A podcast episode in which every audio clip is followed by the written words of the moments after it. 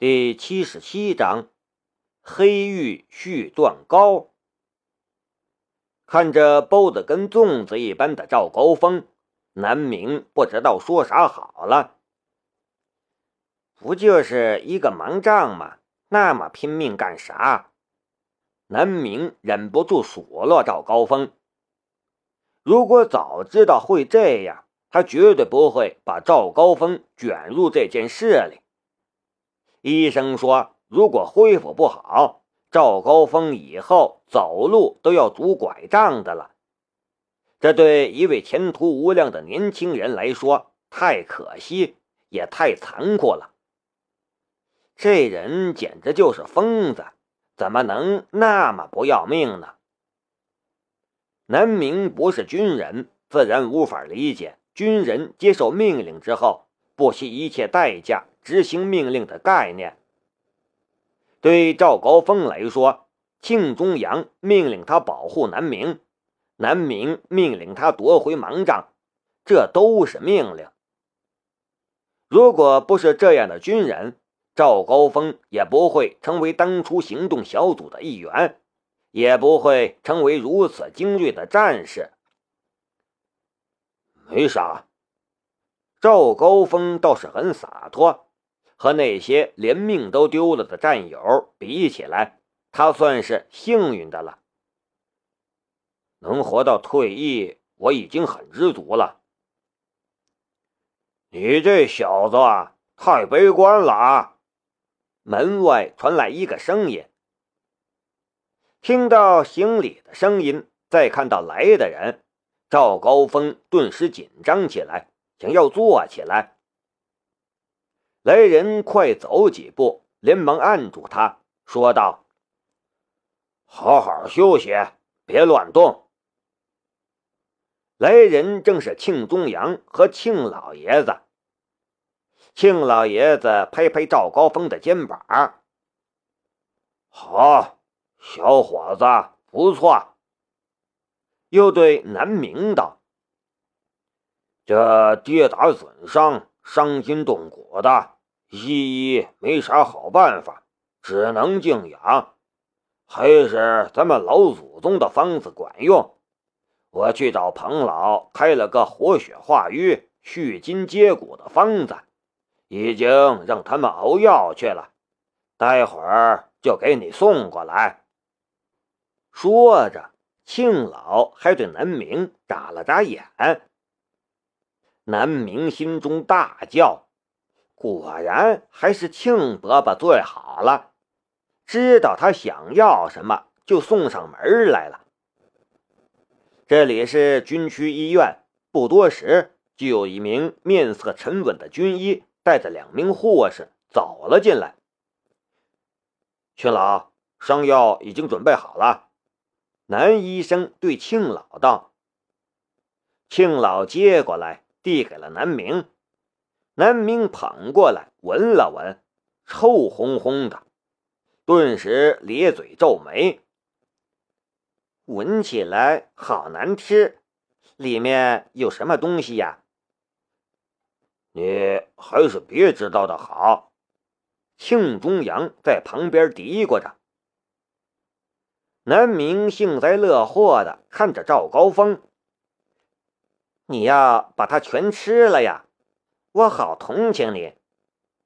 说话间，银色的光芒涌入了其中，强化。强化完之后，赶紧把那东西拿的离自己更远了一些。似乎那些药物变得更臭了，闻起来当然难吃了，因为这是外敷的。庆老爷子道。赵高峰松了一口气，差点吓死了。如果真要吃那么难吃的药，他还不如死了。来吧，敷上。庆老对那中年医生说道。医生什么也没问，直接剪开绷带，取下石膏板，换成金属夹板，对赵高峰道。忍着点疼，赵高峰咬住了牙。几个人忙活着帮赵高峰敷好了药，又稍微处理了一下，就退了下去。庆老爷子和庆中阳俩人却没走，直勾勾盯着看。赵高峰被他们盯得发毛，他只觉得一股麻麻痒痒的感觉从手臂和脚部开始蔓延，忍不住就想要动一下。别乱动！众人吓了一跳，连忙阻止了他。即便赵高峰是一位极为精锐的军人，也难以忍住那麻痒痛。他想哭，想笑，想大喊大叫，但最终发出来的只是一种类似受伤野兽的嘶吼声。南明紧握着双拳，全身颤抖，眼泪又快涌出来了。倒不是他脆弱或者爱哭，只是有些时候有些控制不住啊。看到赵高峰的表情，他似乎感同身受，痛啊，痒啊，难受啊。他只能不断的嘟囔着。别动，别动，千万别动！足足十多分钟，赵高峰几乎虚脱的松了一口气。过去的这十分钟，几乎是他这辈子最难熬的十分钟。但挨过去之后，一种难言的舒畅感蔓延全身。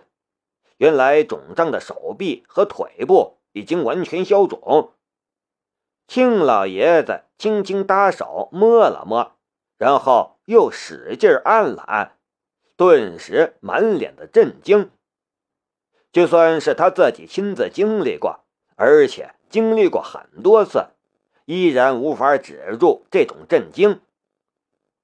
庆荣阳则是完全呆住了，这就是自家父亲和南明共同保守的秘密。南明啊，南明，你到底是什么人？如果不是自家父亲护着，庆中阳觉得自己一定要把南明抓去解剖了。如果所有的伤痛都可以这样处理，那么战场上，南明伸出手去摸了摸赵高峰的手臂，然后闭上了眼。自从南明的听觉可以关联视觉中枢之后，南明觉得自己的触觉也比之前敏锐了许多，似乎也像盲人一样，拥有了可以触摸成像的能力。此时，南明能够清楚的感觉到，在赵高峰的肌肉之下，骨骼平滑之极，甚至都没有骨架。看起来就像是压根没有断过，这几乎是不可能的，因为骨头断裂之后必然会产生骨痂。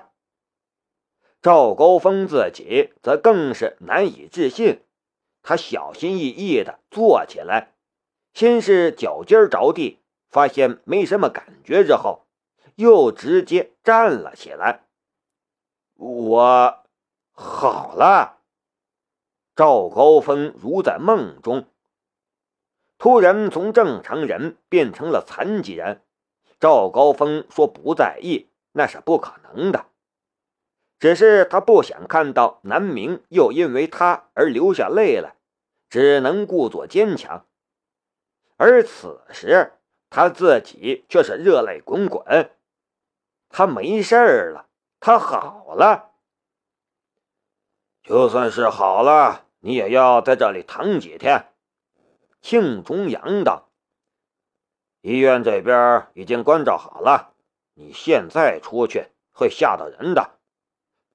是，赵高峰立正，手脚利落的感觉真好。我当时想，这下死定了，还好就在此时，我突然想到，你告诉我。让我用腰带。病房里，穿着病号服的赵高峰眉飞色舞的比划着。我一把把腰带拽下来，然后一甩一卷，就把盲杖卷回来了。南明赶紧鼓掌为赵高峰喝彩。腰带！赵高峰突然一愣，他翻过自己的衣服，看到腰带就放在叠得整整齐齐的衣服上，顿时松了一口气。然后他拿过腰带。咬着牙，满脸坚决的递给南明：“还给你。